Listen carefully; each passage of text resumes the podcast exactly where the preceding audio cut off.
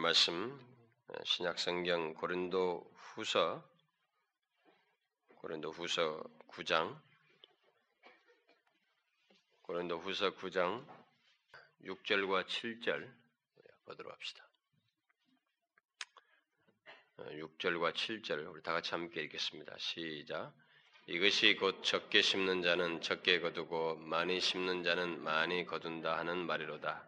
각각 그 마음에 정한 대로 할 것이요 인색함으로나 억지로 하지 말지니 하나님은 즐겨내는 자를 사랑하시느니라.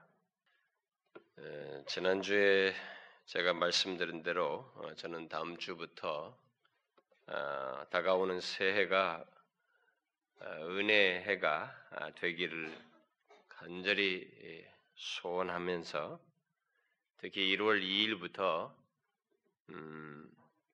15일까지 갖게 될 저녁마다 갖게 될 그런 은혜의 시간을 준비하는 말씀들을 하려고 합니다.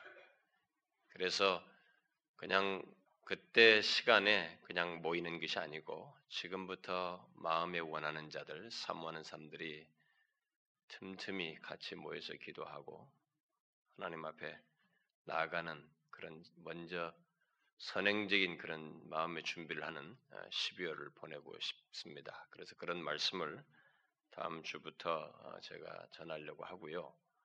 여러분들 중에 그런 사모함인 사람들이 미리 하나님께서 우리에게 특별하게 모일 때 은혜를 주시고 새 은혜의 해가 되도록 좀 역사해 주시기를 거짓없이 진실함으로 사모함으로 이렇게 같이 모이면 좋겠어요. 여러분들이 예수 믿은 경력이 얼마가 됐든지 간에 누구든지 사모하는 자는 특별히 순수한 사람일수록 좋습니다. 예수를 오래 믿었지만 마음이 순수치 않은 사람은 오히려 해가 될 수 있어요. 상관없습니다. 순수한 마음으로 하나님의 은혜를 간절히 갈망하는 사람들은 같이 모여서 미리 준비하는 그런 기도 시간을 여러분들이 틈틈이 좀 가졌으면 좋겠다는 생각이 들어요. 그래서 이제 그런 말씀을 제가 다음 주부터 전하려고 하고요. 그래서 지금 생각으로는 12월 24일이 주일이에요. 크리스마스 전날이. 그래서 그날 주일까지도 관련된 말씀을 하고 12월 25일 날 우리가 성탄절날 또 낮에 예배드리기 때문에 그때는 성탄절과 그리스도의 탄생과 관련된 말씀을 전할까 합니다. 자, 그것에 앞서서 우리가 지난주로 금년 한 해 동안 거의 오랫동안 약한 데서 그리스도의 능력이 온전해진다는 것, 주의 능력이 온전해지는 것, 그 복음의 능력에 대해서 우리가 살펴왔는데, 자, 그 하기 전에 제가 오늘 이 시간은 제가 매년 한 번 정도 이렇게 살피고 싶어 했습니다만은 제가 계속 하지 못했죠. 자, 우리 교회에서 한 두 번밖에 하지 못했는데 그런 헌상 하지 못했던 매년에 한 번씩 하려고 했던 그 헌상에 대한 말씀을 살피려고 합니다. 여러분들 중에 오늘 이 말씀을 읽으면서 이게 벌써 감으로 그냥 뭐 그런 말을 하려나 보다 뭐 이렇게 생각하는 사람이 있을지 모르겠어요. 여러분 제발 미리 짐작하지 마시고 그냥 이 제가 최소한 1년에 한 번 정도 이상은 그 헌상에 대해서 살피려고 이렇게 계속 마음을 먹고 이렇게 있어 왔는데, 그렇게 가진 것은 헌상이라는 것은 올려 드린다는 것이죠. 하나님께 드린다는 것이에요. 하나님께 드리는 것은 하나님의 백성들이 모든 것이에요. 삶과 생명과 나의 존재와 나의 생활에 필요한 모든 활동과 심지어 그 활동을 그런 걸 대표로 하는 물질과 무슨 시간 뭐 이런 것들 다 망라하는 것이겠습니다. 근데 헌상은 근데 단순히 이 헌금에 관한 문제가 아니고 하나님과 우리 사이에 믿음과 사랑의 문제이고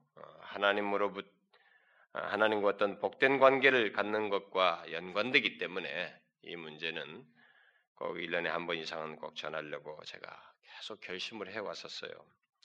못했어요. 그럼에도 불구하고 자꾸 못해서 어떻게 미뤄지고 그래서 금년에는 하려고 해서 오늘 이 말씀을 전하려고 합니다.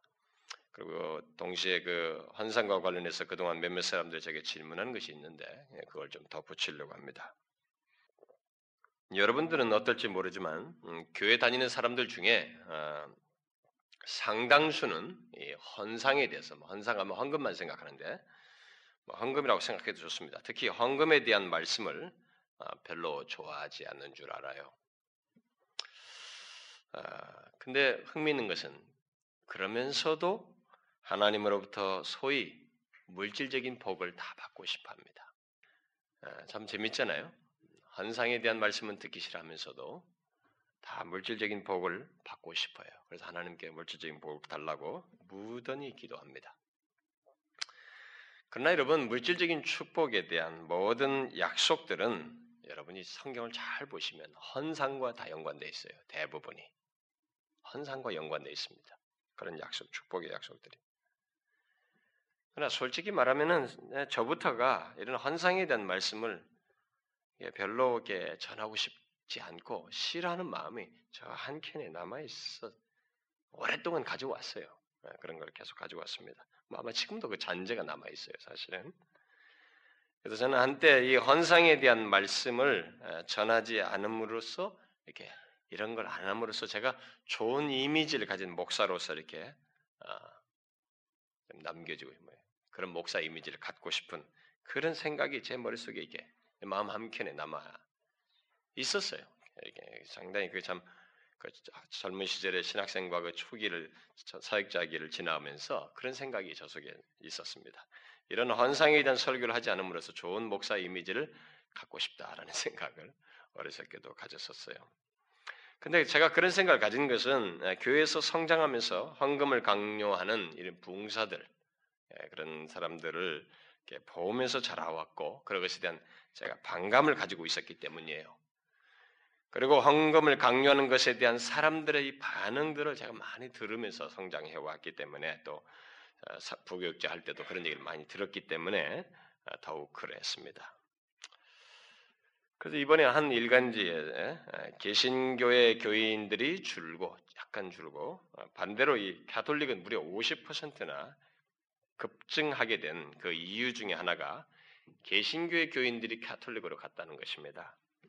많이 갔기 때문인데 그들이 개신교를 떠나서 가톨릭으로 가게 된 이유 중에 여러 가지가 있는데 세 번째 이유가 헌금 강조 때문에 헌금을 강조하는 것이 싫어서 가톨릭으로 갔다라는 그 결과가 나왔어요. 통계가 나왔습니다.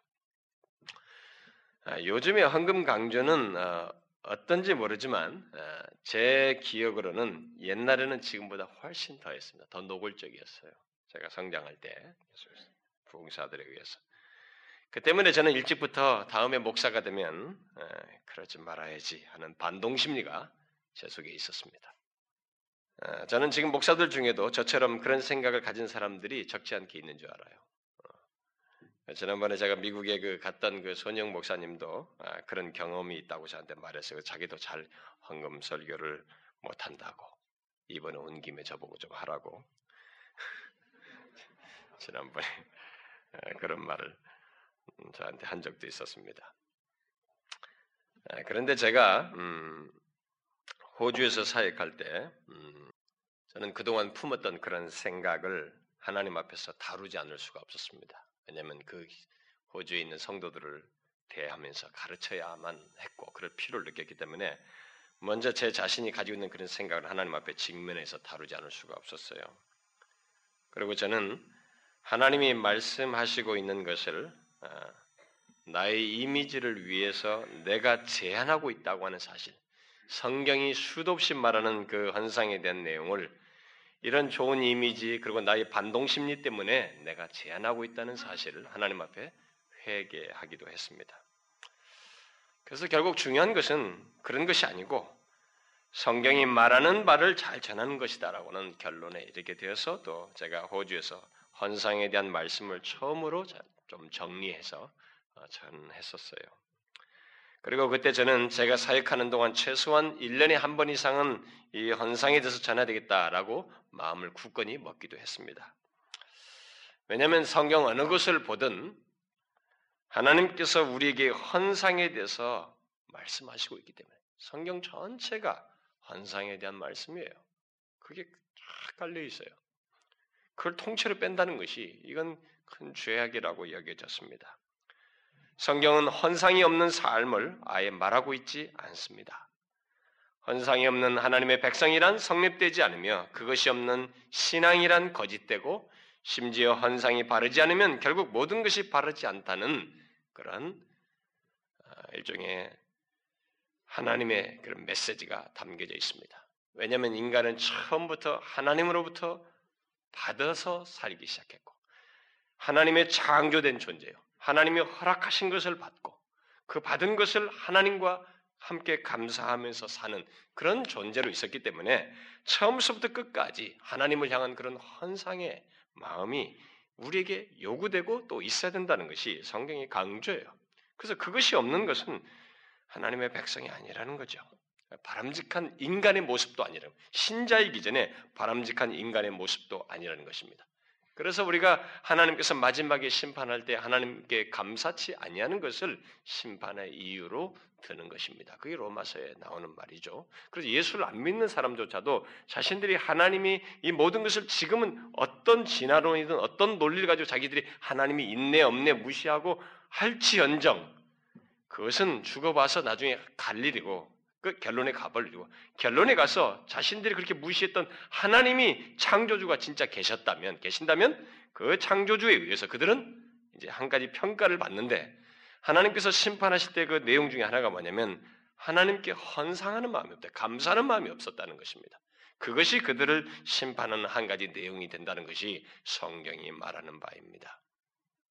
그건 두고 볼 일이에요. 하나님 믿지 않는 사람. 그러나 이게 인간, 자연인조차도 그렇다는 것입니다. 그런데 성경에서 하나님 백성들에게 주신 이 특별 계시는 하나님의 백성들에게서는 두말할 것이 없다는 것이죠. 그것이 없는 신앙과 삶이라는 것, 그리스도인의 삶이라는 것은 있을 수 없다는 것입니다. 그렇게 헌상은 하나님과 우리 사이의 관계 속에서 반드시 있는 것이요. 그것이 있음으로써 하나님과 우리 사이의 신뢰와 사랑이 더해지고 일종의 순환적인 교제가 있게 된다는 것입니다. 다시 말해서 하나님은 우리에게 생명을 주시고 삶의 기반을 모든 것을 섭리하시면서 호흡을 주시고 거동케 하실 뿐만 아니라 재반 상황들을 섭리 중에 인도하시는 그 일을 하나님께서 하시고 우리는 그 하나님께서 받은 것을 다시 감사하면서 헌상할 때 또 하나님은 거기서 멈추지 않고 또다시 우리에게 주시는 이런 순환적인 교제가 있게 된다는 것이죠. 바로 그런 경험을 그런 관계 속에서 우리가 하게 된다는 거예요. 그래서 하나님 또 그런 순환적인 교제를 통해서 우리 자신을 넘어서서 다른 사람들에게까지 하나님의 뜻을 행하시고 일하시는 일까지 하신다는 것입니다. 그런 면에서 헌상이 굉장히 중요하다는 것이고 잊지 않을 수 없다는 거예요. 만약 여러분들이 이런 맥락에서 성경을 보시면 너무나 놀라운 사실들을 성경에서 보게 될 거예요. 그래서 헌상은 하나님의 백성들의 그 삶이면서 동시에 축복의 통로요, 일종의 씨앗과도 같은 것이라는 것을 우리가 오늘 본문에서도 이제 보게 됩니다. 따라서 헌상이 싫어서 교회를 떠난다는 것은 그가 똑똑한 것이 아니고 믿음이 없어서이거나 아니면 성경이 말하는 헌상을 제대로 알지 못하기 때문입니다. 아마 자기 중심적으로 신앙생활을 하고 싶어서 그런 것이겠지요. 바르게 신앙생활하는 것은 아닙니다. 헌상은 하나님과의 관계 문제이고 믿음의 문제이며 사랑의 문제이고 또 우리의 축복의 문제이기도 합니다. 그리고 계속적으로 하나님의 공급을 받고 더하시는 은혜를 입는 것과 밀접하게 관련된 문제입니다. 이런 면에서 헌상은 예수 믿으면서 곧바로 알고 바르게 해야만 하는 그런 기본적인 것이에요. 그런 면에서 기본적인 것입니다. 그래서 오늘 본문은 바로 그런 헌상의 원리를 기본적인 헌상을 원리를 이렇게 얘기해주고 있죠. 그래서 오늘 본문은 일단 한 가지가 전제돼 있죠. 뭐예요? 그리스도인의 삶에서 헌상은 빼놓을 수 없다는 거예요. 그런 것 전제 아래서 추가적인 원리를 얘기하고 있습니다. 우리 그리스도인들은 나의 존재와 생명과 모든 활동과 시간과 물질을 하나님께 올려드리는 헌상을 하는 자들이다라고 하는 전제가 있습니다. 그러면 어떻게 헌상을 우리가 잘 할 수 있느냐? 어떻게 나의 존재와 생명과 모든 활동과 시간과 물질을 하나님 앞에 헌상할 수 있느냐? 그것은 나의 존재와 생명과 그 밖에 내게 속한 것들이 담겨져 있는 것을 떼어서 대표적으로 구별하여서 드림으로써 할 수 있는 것입니다. 그것은 1차적으로 시간을 구별하여서 하나님께 예비함으로 또 시간 속에서 자신의 재능과 실력과 활동을 하나님을 영화롭게 하기 위해서 드림으로써 대표적으로 헌상할 수 있겠죠. 그리고 내게 있는 것, 곧 우리의 마음이 크게 가치를 구별하여 대표적으로 드림으로써 할 수 있을 것입니다. 사실 많은 게 표현할 수 있는데 그래도 줄이면 대표적으로 시간과 물질이에요. 여러분 자신의 나라고 하는 존재와 내게 있는 활동을 어떻게 떼내서 줄 수 있느냐. 몸뚱아리를 분할해서 줄 수 없고 그 나라고 하는 존재를 어떻게 분리해서 떼어서 표현할 수 있느냐라고 했을 때 그것은 시간과 물질이라는 것으로 표현되는 것입니다. 그래서 성경을 보면 헌상을 다 시간과 물질과 결부되어 있어요. 재능 이런 것들이 있지만 재능조차도 시간 속에서 일이에요. 활동도 다 시간 속에서 일입니다. 그 두 가지로 축약되는 것을 보게 됩니다. 그래서 성경은 이게 처음부터 창세기부터 보게 되면은 가인과 아벨은 누가 바치라고 말하지 않은데도 바쳤어요. 그들 성경에 바치라고는 그런 기억이 없는데 그들은 하나님께 바쳤습니다. 자신들이 가지고 있는 것. 응? 가인은 이 농산을 경작했으니까 소산물을 하나님 앞에 드렸고. 아벨은 이 목축을 했기 때문에 양을 하나님 앞에 드렸습니다. 자신들이 자발적으로 드린 거죠. 또 아브라함이 자신이 얻은 것의 11조를 자원해서 드렸습니다. 11조를 드렸죠. 구약의 모든 헌상들은 결국 자신의 존재와 생명과 모든 활동을 하나님께 드리는 그 표현을 다 그런 식으로 했어요. 처음부터 가인과 아벨부터 다 그랬습니다. 조개부터. 그러니까 그 부모부터 다 그랬다고 봐야 되겠죠. 시간과 물질을 통해서 대표적으로 드렸습니다. 본문은 바로 그런 헌상을 전제하여서 말하는 것입니다. 그러면 그 전제된 헌상을 구체적으로 어떤 마음과 태도로 해야 되는가라는 것이 오늘 본문에 기록되어 있습니다. 오늘 우리가 읽은 말씀은 간단하게 말하고 있습니다만은 이 말씀에 앞서서 이 구약에서부터 이게 계속되어 온 그 헌상의 태도에 대한 성경의 가르침은 크게 두 가지예요. 첫째는 자발적으로 헌상하는 것입니다. 또 다른 하나는 의무적으로 헌상하는 거예요. 여러분이 그 아벨이나 노아나 아브람 이들의 모든 헌상은 다 자발적이었습니다. 그런데 아브람이 나중에 그 11조를 드린 것도 우리가 구약의 뒷부분에 가면 의무적인 내용으로 바뀌어 있지만은 처음에 드릴 때는 자발적으로 드린 것이었어요. 헌상의 본질은 자발성입니다. 하나님께 대한 하나님을 의식하고 그래야 되는 것을 알고 자발적으로 드리는 거예요. 그런데 이스라엘이 큰 민족을 이루고 큰 사회 형태를 취함으로써 헌상을 의무적으로 규정하고 있는 것을 우리가 보게 됩니다. 그렇게 구약에서 헌상을 자원하는 마음의 기초에서 드리는 다가 이제 또 의무적으로 어느 정도의 분량을 정해서 헌상하도록 하는 이런 내용이 이제 구약에서 자꾸 나오는데 결국 구약에는 두 가지가 양태가 다 있다는 거죠. 자원해서 드리는 것, 의무적으로 드리는 것. 근데 의무적으로 드리는 것조차도 사실 자원하는 마음속에서 드리는 거예요. 여러분 구약에 보게 되면 이스라엘의 그 11조 같은 것도 다 의무적으로 드리도록 했죠. 아브라함은 자원해서 드렸는데 근데 여러분 그 의무적으로 드리게 한 것이 퍼센테이지가 계산하면 23에서 25%예요. 굉장한 양입니다. 그걸 법적으로 규정했어요. 율법적으로. 그런데 신약 성경을 보게 되면 본래 성경에서 말하는 헌상의 정신을 신약 성경은 특별히 강조해요. 예수님께서 바리새인들이 철저하게 11조 헌상을 한 것을 이렇게 말씀하시면서 그 헌상 속에는 의와 인과 신이 있어야 한다고 하신 것을 보게 됩니다. 그러니까 예수님조차도 그런 것을 얘기하면서도 헌상의 본래 정신이 무엇인지를 강조하는 것입니다. 그것을 이후로 초대교회 성도들도 보게 되면 초대교회 헌상도 그 모든 내용을 보면 사도들의 가르침도 사례와 가르침도 속에 보게 되면 다 자발적인 마음과 태도에서 드리는 헌상인 것을 보게 됩니다. 그래서 여러분들이 신약 성경을 보시면 의무적인 헌상에 대한 강조가 거의 없어요. 거의 없습니다.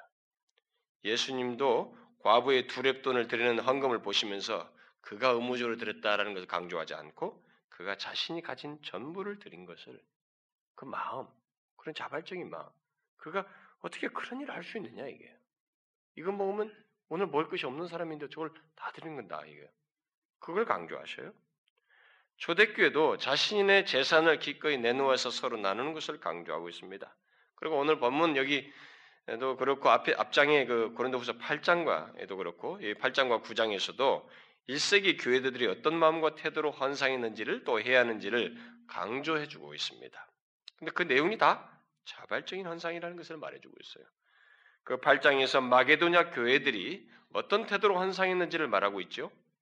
마게도냐 지역은 이때 당시 마게도냐 지역은 우리가 잘 알다시피 그리스 지역인데 데살로니가 교회, 그리스가 그때는 분할되어 있었기 때문에 아가야와 데살로니가 분할되어 있었기 때문에 이 마게도냐 지역에서는 데살로니가, 빌립보 교회, 또 베레아에 세워진 교회 뭐 이런 교회들이 있었습니다. 그러니까 마게도냐 지역에 있는 이런 교회들이 어떻게 헌상했는지를 이 8장 초반부에서 말을 해주는데 그 8장 2절 같은 거 보게 되면 그들은 많은 시련과 극한 가난 속에서도 풍성한 연보를 넘치도록 했다는 거예요. 또 3절에서 각 성도들이 힘 닿는 대로 헌상했다고 말하고 있습니다. 그리고 계속해서 힘에 지나도록 자원해서 헌상을 했다 이렇게 기록하고 있어요. 그런 예를 바울은 이제 고린도 교회, 이 고린도 후서는 고린도 교회에 편지를 보내는 거 아니겠어요? 그런 예를 이 고린도 교회 성도들에게 편지를 써서 보내면서 오늘 본문에서 너희들 또한 어떤 태도로 드려야 되는지 헌상을 해야 되는지를 말을 해주고 있습니다. 근데 바로 이것이 신약의 성도들이 가지고 있던 헌상의 마음이에요. 헌상의 원리이고 태도였던 것입니다. 그래서 오늘 우리가 읽진 않았습니다만 9장 5절에서도 억지가 아닌 참 연보라는 말을 하고 있습니다. 그리고 본문 7절에서 각각 그 마음에 정한 대로 할 것이다 라고 말하고 그 마음에 정한 대로 한다는 것이 무슨 말인지를 부가적으로 덧붙이고 있죠. 마음에 정한 대로 한다는 것은 인색함이나 억지로 하는 것이 아니라는 거예요. 또 오히려 즐겨내는 것, 곧 자발적으로 하는 헌상이라는 것을 말하고 있습니다. 제가 이 시간에 다 인용할 수 없지만 신약시대는 바로 이것을 말하고 있습니다. 이것을 굉장히 강조해요. 여러분들이 제가 서두에서 밝혔다시피 헌상에 대한 이런 내용을 여러분들이 듣기 싫어하면 안 됩니다. 여러분들이 무척 듣고 싶어하는 물질적인 축복은 다 헌상과 관련되어 있어요. 정녕 물질적인 축복을 얻고 싶거든 헌상에 대한 이해부터 바르게 하고 바른 헌상부터 해야 됩니다. 여러분 우리가 붓는 것만 이 항아리에다가 물 붓는 것만 생각하면 안 됩니다. 밑이 빠질 수가 있다는 걸 아셔야 됩니다. 밑 빠지면 아무리 벌어서 부어도 소용없는 거예요. 바로 그것이 성경에서 말하는 헌상 논리와 관련되어 있어요. 근데 어떤 사람들은 제가 이런 이제 이 우리가 지금 말해준 오늘 본문에서 보는 이런 내용들을 가지고 좀 생각을 하게 될 때 어떤 사람들은 이 헌상에 대한 이런 신약의 강조를 보면서 헌상에 대한 구약의 말씀은 더 이상 의미가 없다. 제가 신약에 지금 인용한 이런 내용들을 자발적인 것이 강조된 것을 보면서 발견하고는 구약의 말씀은 더 이상 의미가 없다 이렇게 말하는 사람들이 있어요. 그러나 사실 헌상의 정신은 조금 더 달라지지 않았습니다. 구약이나 신약이나. 왜냐하면 구약 시대부터 헌상의 본질은 자원하는 것이었어요. 자발성이었습니다. 자발성이었어요. 자원하는 헌상은 의무적으로 말하기 이전부터 있었고 심지어 의무적으로 말하는 것까지도 예수님께서 바리새인들의 헌상에 대해서 말씀하시면서 밝혔다시피 의와 인과 신이 있는 헌상이어야 했습니다. 자발적으로 구별하여서 드리고 하나님을 신뢰하면서 드리고 감사하면서 드리는 그것이 기저에 있어야만 했습니다. 그래서 신약시대는 의무적인 헌상을 강조하지 않는 대신에 자발적인 헌상을 강조한다고 해서 구약의 헌상정신을 끝났고 이제 신약시대의 새로운 헌상정신과 방식이 있을 뿐이다. 그러면서 이제는 도네이션만 하면 된다. 그렇게 아니에요. 어떤 사람이 그렇게 말하는 거 봤어요. 도네이션이다. 아니에요, 여러분. 여전히 오퍼링입니다. 하나님 앞에 올려드리는 거예요. 그러니까 참 너무 잘난 체를 잘하는 것 같아요. 성경을 갖다 이렇게 전체적으로 좀 보지 않고 조금 일부를 아는 거 가지고 자기를 위해서 그걸 갖다가 일부를 갖다가 다 이렇게 해석을 하고 편리로 하는 것 같아요. 그렇지 않아요, 여러분. 성경은 원래부터 그 정신입니다. 처음부터 우리에게 억지와 인색함이 아니라 감사함으로 자원해서 드리는 것, 즐겨내는 헌상을 말해왔습니다. 그러므로 성경이 말하는 헌상의 원리는 다른 거 아니에요. 자원함입니다. 자발적인 거예요. 오늘 본문 같은 논리입니다. 오늘 본문이 바로 그것을 얘기합니다. 자원하여 즐겨내는 헌상, 자신의 힘대로 헌상할 뿐만 아니라 힘에 지나도록 헌상하는 그런 마음, 그것이 신약에서 말하는 헌상의 원리예요. 여러분들은 이런 사례들을 사도행전 2장과 4장에서 또 빌립보 교회가 한 태도 속에서 데살로니가 교회의 헌상에 관한 기록에서 더 자세히 볼 수 있습니다. 자, 그렇다면은 여러분들은 이런 것과 관련해서 자기 자신을 생각해 볼 수 있을 거예요. 여러분들은 어떻게 헌상을 하고 있습니까? 하나님께 어떻게 헌상하고 있어요? 혹시 의무적인 헌상을 강조하지 않는 것을 그러면 그렇지. 의무적으로 그게 맞아. 의무적인 헌상을 강조하지 않는 것을 마음 편하게 생각하십니까? 왜냐하면 내가 융통성을 부릴 수 있으니까? 그것은 큰 오산이에요. 그렇게 생각한다면요. 저는 성경에 기록된 헌상의 태도에 대한 여러 묘사와 가르침들을 보면서 저를 비롯해서 우리들의 헌상 현실을 이렇게 많이 생각해 보았어요. 많이 생각해 봤는데, 그리고 한번 우리 교회도 제가 보기 위해서 제가 매년 연말에 보면 그걸 부탁을 하는데, 제가 운영재직에게 1년 동안 각 성도들의 헌상 현황 좀 뽑아달라고 그랬습니다. 여러분, 제가 여러분들이 헌상하는 걸 잘 모르거든요. 목사가 목회를 하면서 성도들의 이 전체 이름 모르면 또 안 되잖아요. 1년에 한 번이에요. 보려고. 각 이름에 매달 이렇게 쭉 대서 전체 여러분들이 나중에 무슨 연말 정산도 하기 때문에 그것도 다 아마 운영재직에서 다 뽑지요. 그걸 제가 이렇게 다 봤어요. 이렇게 달러 뽑아달라고 1년치 것을 한꺼번에 제가 이렇게 보았습니다. 저는 그것을 보면서 이게 어떤 사람은 의무적으로 헌상을 하는 것 같고, 어떤 사람은 자발적으로 즐기는 헌상을 하는 것 같고, 어떤 사람은 양심의 거리낌 수준에서 하는 것 같고, 그래서 했다가 안 했다가 하고, 어떤 사람은 아직도 하나님이 자신의 삶의 주도자이신 것을 인정치 않는 사람도 있어 보였어요. 우리 교회는 제가 볼 때 상당히 헌상을 잘하는 교회로 저는 알고 있습니다. 제가 믿기로. 그런데 이렇게 전체를 보니까 그래도 그런 사람들이 다 이렇게 나뉘어져 있어요. 여러분, 주님께서 우리에게 강조하시는 헌상은 하나님을 못 믿는 가운데서 하는 그런 헌상이 아닙니다. 하나님을 못 믿어서 하는 그런 헌상, 양심의 거리낌 수준에서 하는 헌상, 그런 것도 아니에요.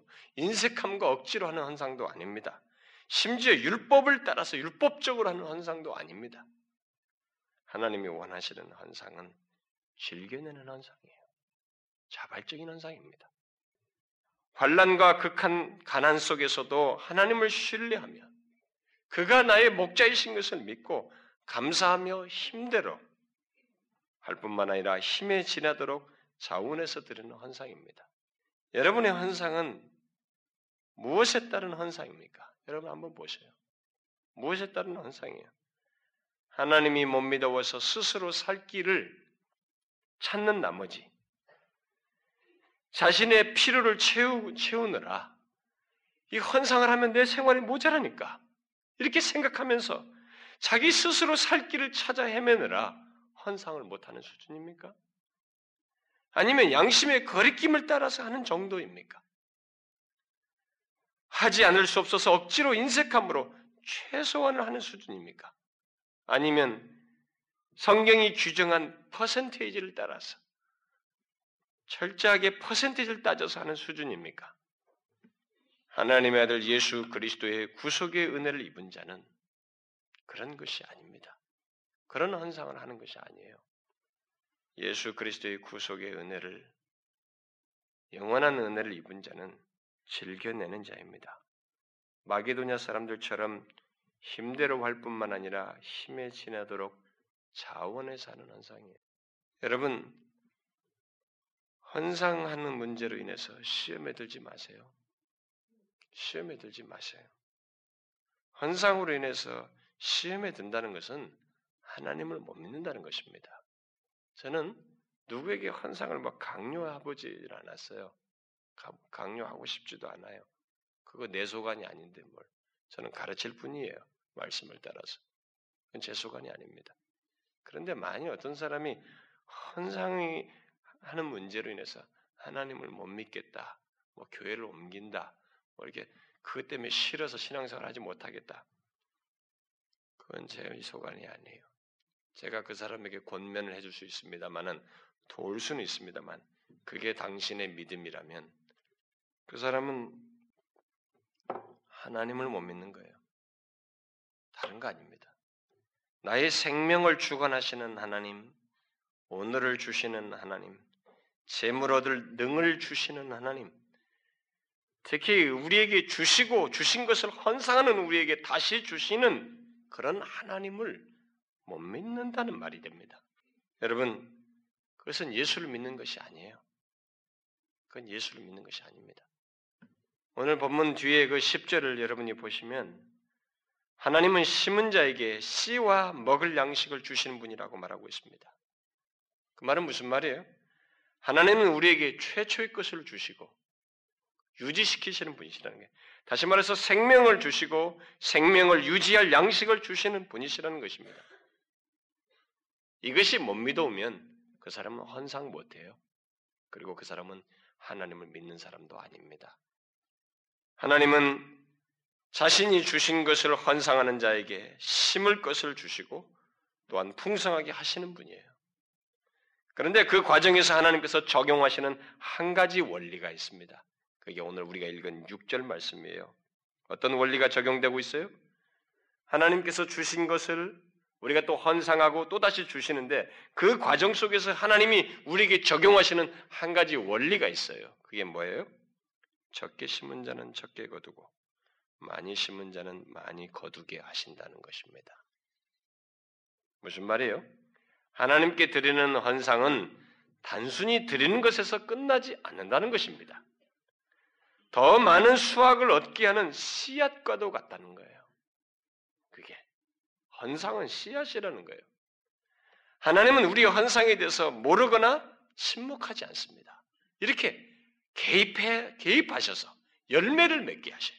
적게 심은 것에서 적게 열매를 맺게 하고 많이 심은 것에서 많이 맺게 하시는 적극적인 활동자이십니다. 우리의 헌상과 관련해서 일하신다는 거예요. 그뿐인 줄 아십니까? 하나님은 심지어 어떤 헌상에 대해서는 아예 거절하십니다. 받지 않으셔요. 바로 아나니아와 삽비라 부부 같은 헌상에 대해서 하나님은 받지 않습니다. 헌금통에 헌금을 넣었을 망정 받지 않아요. 그들은 여기 아나니아와 삽비라는 문제를 여러분 잘 아시죠? 아나니아와 삽비라는 헌상을 안 한 것이 아닙니다. 그리고 적게 한 것이 아니에요. 그들은 참 많이 했어요. 자기 재산을 다 소유를 팔아가지고 가져왔잖아요. 일부만 떼어놨을 뿐이지. 헌상을 안 하는 것도 아니고 적게 한 것도 아닌데 하나님께서 받지 않았어요. 왜? 하나님을 속이고 잘못 드린 것 때문에 그렇습니다. 여러분, 사람은 속여도 하나님을 속일 수 없어요. 우리는 하나님을 속여가면서까지 헌상을 해서는 안 됩니다. 하나님을 속이면 안 돼요, 여러분. 헌상을 하고 적지 않은 물질을 드리는 것보다 우리가 더 중요시 여겨야 될 것은 하나님을 의식하는 거예요. 하나님을 의식하는 것입니다. 우리는 아나니아와 삽비라를 통해서 성경의 모든 헌상에 대한 그 내용 속에서 우리들이 하나님께 드리는 헌상, 그것이 시간이든 물질이든 그것들이 우리 자신과 나뉘지 않는다는 것을 잘 아셔야 됩니다. 제 말하는 것을 잘 유념하십시오. 이런 이유 때문에 제가 헌상을 1년에 한 번씩 해야 된다는 거예요. 헌상은 드리는 자신과 나뉘지 않습니다. 절대 나뉘지 않아요. 성경은 나뉘는 개념으로 헌상을 말해본 적이 없어요. 오히려 우리가 드리는 헌상이 시간이든 물질이든 마찬가지예요. 그런 것들이 우리 자신을 나타내고 대변한다고 말하고 있습니다. 대변하는 것으로 말씀하셔요. 그래서 아나니아와 삽비라가 물질을 내놓았지만은 그들이 드린 물질은 결국 그들의 존재와 생명을 대변하는 것이기 때문에 그 대변하는 것이 잘못되고 하나님 속였기 때문에 그걸 받지 않으면서 아나니아와 삽비라를 생명을 거두었어요. 그 자리에서. 분리되지 않는다는 것입니다. 그걸 말씀해 주시는 거예요. 물질이 결국 드린 사람을 말한다는 거예요. 한마디로 말하면. 우리는 이 사실을 명심해야 됩니다. 헌금 드리고 싫고 이런 문제를 말할 게 아니라 성경이 뭐라고 말하는지를 알아야 된다는 거예요. 제가 앞에서 헌상은 대표성의 의미를 갖는다고 말을 했고 제가 헌금 기도할 때 종종 그런 말을 쓰는데 헌상은 나의 존재와 생명과 모든 활동을 대표적으로 뜻하는 것으로서 결국 나 자신을 뜻하는 거예요. 나 자신을 대변하는 것입니다. 그러므로 내가 하나님께 시간을 드리고 물질 얼마를 드린다는 말은 나의 모든 것을 주신 하나님께 나를 구성하고 있는 것들을 일부 떼어서 드림으로써 결국 나 자신을 드립니다. 나의 전부를 드립니다. 라는 의미인 거예요. 우리가 일부를 떼내지만 일부는 결국 나 전체를 의미하는 것입니다. 우리가 이 사실을 잊지 말아야 된다는 거예요. 이런 면에서 내가 드리는 헌상은 나를 드릴 뿐만 아니라 나를 표현하는 것이라고 말할 수 있어요. 곧 나의 사랑과 나의 마음과 나의 정성을 나의 존재를 표현하는 것입니다. 주님은 재물이 있는 곳에 마음이 있다고 하셨죠.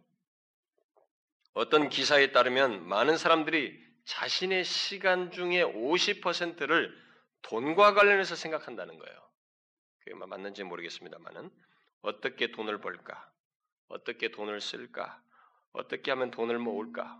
또 어디에 돈을 얼마를 써야 되고 어디에 지출하고 뭐 어디에 돈이 필요하고 뭐 이렇게 하면서 온통 돈에 대한 생각으로 시간을 많은 퍼센트의 시간을 쓴다는 것입니다. 저는 뭐 어느 정도 맞는지 모르겠습니다만 주님의 말씀을 보니까 맞죠? 어떤 면에서 일면 맞는 말이 있어요. 주님 뭐라고 그랬어요? 재물 있는 곳에 마음이 있다 그러죠. 우리는 재물 있는 쪽에 마음을 쓰고 있거든요. 따라서 우리가 하나님께 드리는 헌상의 정도는 결국 우리의 마음의 정도예요. 결국 나 자신의 정도를 드러내는 것입니다. 무슨 말이겠어요? 하나님께 드리는 헌상의 정도가 뭘 결정해요? 주님, 저는 주님을 이만큼 사랑합니다. 라는 표현이 되는 것이에요. 다른 말로 하면 주님 저는 이 정도의 사람입니다. 주님께서 저의 전부를 사용하고 싶어 하시지만 저는 이 정도만 사용될 자입니다. 라는 표현이 되는 거예요. 우리의 현실이 어떻든 간에 의미는 이런 것입니다. 이런 맥락에서 저 자신도 이렇게 비춰보면 아 그렇다 맞다. 내 수준이 내 주제가 그 정도구나. 그렇게 보이는 거예요. 이것이 성경에 말하는 헌상의 정신이에요. 여러분은 지금까지 이런 것을 이런 차원에서 한번 생각해 보세요. 하나님께 어떻게 헌상하셨어요? 헌상은 나 자신을 대표하고 표현한다는 것을 알고 헌상하셨습니까? 이 사실을 잊지 마십시오. 나의 쓰임 정도를 말한다는 것을 잊지 마세요. 제가 우리 교회에서 직분을 맡길 때마다 직분자들에게 운영재직이든 집사 직분이든 그들에게 이 설문지를 주어서 온전한 헌상을 하느냐고 제가 그 항목에 질문이 있지요. 그 묻는 것은 바로 이런 이유 때문에 그래요. 헌상을 온전히 드리지 못하면서 앞에서 교회에 영향력을 끼친다는 것은 있을 수 없어요. 그 사람은 바람직하지 않아요. 하나님께 온전한 헌상을 하지 않고 마음을 진심을 쏟지 않고 있으면서 앞에서 리더하게 될 때는 그 사람은 아무리 해도 하나님의 뜻보다는 자기 생각과 자기 주장을 드러내기가 쉬울 거거든요. 그들에게서 나오는 생각과 제안은 자신을 드린 자로서 생각하는 것보다 제안보다는 자기 중심적인 생각과 제안을 하게 될 것입니다. 분명히 그럴 거예요. 또 그럴 수밖에 없어요. 그래서 특히 제가 재정을 이렇게 만지는 운영재직들은 제가 그걸 꼭 살펴요. 이 사람이 언제나 헌상을 하는지. 그걸 안 하면은 언제나 헌상을 안 하는 사람이 교회의 성도들이 전체도 하나님 앞에 드려진 하나님께 드리는 온전한 헌상을 만질 수 있겠어요? 만져서 되겠습니까? 안 되는 것이에요, 여러분. 적절치 않고 사실 리더자로서도 적절치 않아요. 교회를 섬길 자로도 적절치 않습니다. 왜 제가 현상이 그렇게 중요하다고 말하는지 아시죠? 그것은 돈 문제가 아니거든요. 그것은 여러분과 저의 표현이고 나를 드러내는 것이며 다음 수확의 씨앗이 되기 때문에 그래요. 결국 나를 말하는 것이기 때문에 그렇습니다. 하나님에 대한 나의 마음, 나의 믿음, 나의 사랑을 말하는 것이기 때문에 그렇습니다. 이 사실을 알고 여러분들이 바르게 헌상하시길 바라요. 그래서 제가 헌상할 때도 덜썩 집어넣지 말아야 하잖아요. 우리는 헌금방을 돌리는 게 아니라 들어오면서 헌금하기 때문에 드릴 때마다 하나님께 드린다는 의식으로 기도하면서 드리라고 제가 꼭 말하지요. 하나님을 의식하지 않는 헌상은 잘못된 거예요. 위험해요. 이 사실을 염두에 두시고 바르게 헌상하기를 바랍니다, 여러분. 이제 여기서 제가 한 가지를 덧붙이고 싶습니다. 여러 사람들이 저에게 그동안 많은 사람들이 질문한 내용인데, 그것은 자신들이 하나님께 드리려고 하는 헌금을, 특히 11조와 같은 그런 헌금을 주로 얘기를 하더군요. 그것을 자기 개인이 임의로 여기저기에 줄 수 있느냐는 질문이에요. 저는 이 질문을 참 많이 받았어요. 호주에서도 그렇고 옛날부터 많이 받았습니다. 넓은 의미에서 헌상은 하나님 나라를 위해서 드리는 것이라고 하는 면에서 그리스도의 몸인 모든 교회에 헌상을 할 수 있습니다. 그러나 헌상은 자신이 속한 교회에 하는 것이 가장 바람직해요. 왜냐하면 두 가지 이유 때문에 그렇습니다. 하나는 헌상은 오직 하나님께 하는 것인데 그것을 자신이 예배하며 섬기는 그 환경 속에서 가장 잘 표현할 수 있기 때문에 그렇습니다.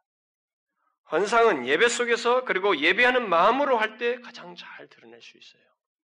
그래서 헌상은 자신이 속한 교회, 자신이 예배하고 말씀을 듣고 은혜를 받는 그 교회에 사는 것이 바람직하다는 거예요. 그래서 제가 그동안 우리에게 헌상하려고 하는 사람들, 우리에게다가 헌금을 보내는 사람들에게 제가 이런 얘기를 다 해주었어요. 그러면서 제가 많이 우리 교회 우리 교회를 돕고 싶은 마음이 있거든. 추가적으로 하시라고. 실제로 어떤 사람은 추가적으로 우리 교회에 보내고 있어요. 그다음 또 다른 이유는 헌상의 관리자가 개인이 아니고 교회이기 때문에 그렇습니다. 여러분 성경을 보면 바울이 그렇고 바울조차도 교회의 대표로서요. 그래서 그런 오해를 사지 않기 위해서 자기 개인이라고 하는 것을 오해 사지 않게 자기가 텐트 메이커, 텐트를 만들면서 필요한 것을 공급받기도 했어요. 자기가 헌상을 개인으로 다룬다는 걸 오해받지 않으려고. 그런 대표로서 그 일을 한 것이고 대표로서 받고 그랬어요. 우리 개개인이 하나님께 드리는 것을 이곳저곳에 임의로 나누어주고 그들과의 관계 속에서 헌상을 처리하는 것은 오류와 시험을 낳습니다. 어떤 사람들이 자신이 정하여 드리려는 그 헌금, 특히 11조 등을 교회나 선교사나 목사나 심지어 구제에 쓰는 일이 있어서 그것을 묻는 일이 있었는데 그것은 겉으로 볼 때 굉장히 괜찮아 보여요. 그러나 그건 두 가지 문제가 있습니다. 하나는 헌상을 임의로 관리 처리하는 당사자에게 생기는 오류와 문제예요. 교회가 관리해야 되는데 당사자가 관리함으로써 생겨나는 문제가 있고, 다른 하나는 그것을 받는 사람에게 생기는 오류와 시험이 있습니다.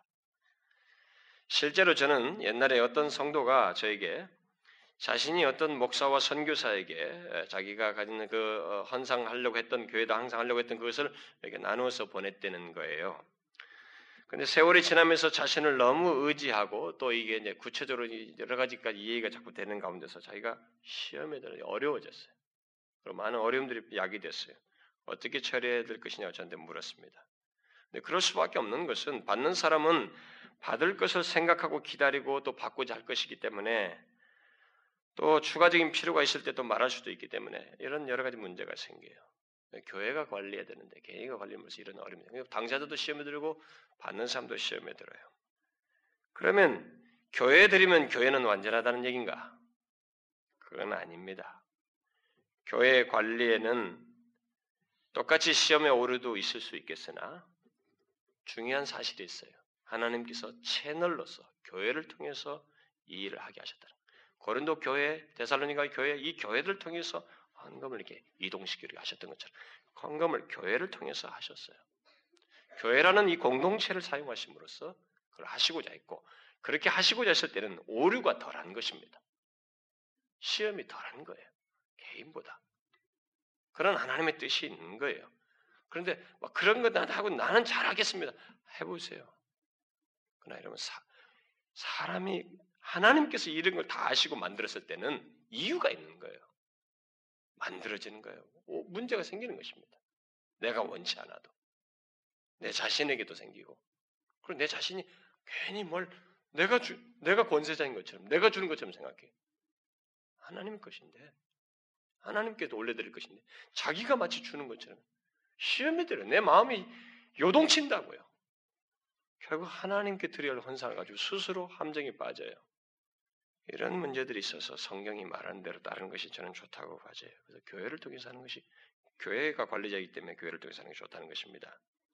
물론 이런 일이 있을 수 있습니다. 자기 교회가 드리는 헌금을, 헌상을 아주 분명하게 드러나게 잘못 사용한다는 거예요. 그런 것으로 인해서 자신의 심령이 상하고 양심이 심하게 눌려서 어떻게 할 수 없을 때, 그런 것이 눌리게 될 때, 자기가 드리는 교회가 헌상을 잘못 사용하고 있을 때, 분명히 드러났을 때, 그는 그것을 잘 사용할 수 있는 교회에 의탁할 수 있습니다. 그건 있어요. 그것은 넓은 의미에서 하나님의 교회라는 차원에서 할 수 있습니다. 그러나 그것조차도 자신의 개인적인 감정이나 주관적인 판단에 따라서는 안 되는 것입니다. 바로 이것 때문에 제가 자기 교회에 헌상을 하라고 말을 하는 것인데, 그래서 제가 다른 사람들도, 우리 교회도 헌상하는 사람들에게 제가 이런 얘기를 다 해주거든요. 네, 그런데도 불구하고 이제 구제로 아예 넣어버리고 이런 사람도 있어요. 그러니까 아까 제가 추가적으로 하라고 했기 때문에 아마 추가적으로 넣는 것이라고도 봐져요. 그러면 선교사나 다른 사람들을 후원하고 구제하는 일은 어떻게 해야 되겠는가? 이런 문제가 또 대두될 수 있겠죠. 우리는 구제와 하나님께 자신을 대변해서 드리는 헌상을 구분할 필요가 있습니다. 여러분, 구약에서부터 보면 구별되어 있어요. 구별되어 있습니다, 여러분. 넓게 말해서 구제와 하나님께 올려드리는 헌상은 다 하나님께 드린 것이라고 말할 수 있지만 두 가지가 구별되어 있어요. 그래서 여러분 구별해서 드리면 됩니다. 그래서 구제는 얼마든지 개인적으로, 교회적으로도 더해서 할 수가 있겠죠. 자, 이 정도로 여러분들이 제가 질문을 가진 사람들에게 답을 해줄 수 있다고 보고, 이런 정도를 유념하시고, 오늘 중요한 말씀은 제가 앞에서 말한 내용이에요. 오늘 본문을 끼고 말한 내용입니다. 여러분 그것을 유념하세요. 헌상에 대해서 여러분 실패하지 마십시오. 진실로 여러분들이 하나님과의 관계 속에서 복을 얻고 싶거든 헌상에 실패하지 마세요. 헌상 문제로 또 시험에 들지도 마십시오. 헌상은 하나님의 은혜에 대한 감사요, 그의 백성된 자의 특권이며 우리의 사랑 표현입니다. 아니, 나 자신을 뜻하는 것이에요. 또 더욱 풍성한 복을 받기 위한 씨앗입니다. 씨앗을 심어서 열매가 맺어진대. 맺게 하시는 분이 하나님이셔요. 그래서 물질적인 복도 누리게 되는 것입니다. 이것을 기억하고 하나님께 준비된 마음으로 감사함으로 자원하여서 즐겨하는 환상을 하라는 것입니다. 여러분, 오늘 이런 말씀이, 환상에 대한 말씀이 여러분들에게 유익이 되지 않나요? 예수 믿어서 축복받고 잘되는 얘기, 결과적인 얘기만 여러분들이 원하나요? 여러분, 그걸 진실로 원하거든 온전한 환상을 하셔요. 하나님은 못 속입니다. 사람은 속이지만 하나님은 절대 못 속여요. 하나님은 자신을 속이는 것을 안 받습니다. 아나니와 삽비라의 헌금을 안 받으신 것처럼 이걸 우리가 알아야 됩니다. 헌상은 아주 중요한 거예요. 그래서 김홍전 박사가 어린아이들을 위한 말씀이라고 하는 조그마한 책 속에서 어린아이들에게 예수님에 대한 얘기, 하나님에 대한 얘기 하다가 뒤에 가서 헌상 얘기해요. 어린아이에서부터 이 헌상을 알아야 된다는 것입니다. 헌상은 헌금 문제가 아니라는 거예요. 단순히. 이게 이 아이가 하나님을 아는 것, 하나님과의 관계 문제이고 하나님에 대한 마음의 문제이기 때문에 자기 자신을 대변하는 것이기 때문에 일찍부터 알아서 중요하게 해야 될 것이고 그것이 이 아이가 계속적으로 하나님의 은혜와 복을 얻는 문제와 관련되기 때문에 그렇게 중요해서 그렇게 가르치는 거예요. 여러분 오해하지 마세요. 헌상은 여러분과 제가 얻을 복의 씨앗이에요. 이 사실을 유념하시고 바른 헌상을 하세요. 온전한 헌상을 하십시오. 여러분 아시겠어요? 기도합시다. 하나님 아버지, 지금 이 자리에 와서 예배할 수 있는 나 자신, 나 자신을 구성하고 있는 모든 것은 하나님이 주셨기 때문입니다. 이 시간을 주셨고 오늘의 호흡을 주시고 거동케 하시고 건강을 주시고 재물 얻을 능을 주시고 필요를 주시고 가족관계 속에서 직장관계 속에서 사랑하는 지체들과의 관계 속에서 모든 형제들과의 관계 속에서 다각적으로 우리를 공급하시고 도우심으로 지금 이 순간에 이 자리가 있게 된 줄 믿습니다. 그러신 하나님께 생명과 씨앗을 주시는 하나님께 이제 그것을 인하여 얻은 것을 하나님께 기쁨으로 드리고 자원하여 드리고 또 드린 것을 인하여 하나님께서 우리에게 기쁨으로 다시 주시는 그런 순환적인 복된 관계를 우리가 갖기를 원합니다. 나 자신을 바르게 표현하며 나 자신의 사랑과 그 정성과 마음을 하나님 앞에 온전히 이 헌상을 통해서 표현함으로써 주님의 은혜가 내내토록 우리의 삶 속에 머무는 것을 경험하기를 원합니다. 주의 여기 모인 사랑하는 지체들, 온전한 헌상을 통해서 하나님의 은혜와 복을 얻는 저들 되게 하여 주옵소서. 예수 그리스도의 이름으로 기도하옵나이다. 아멘.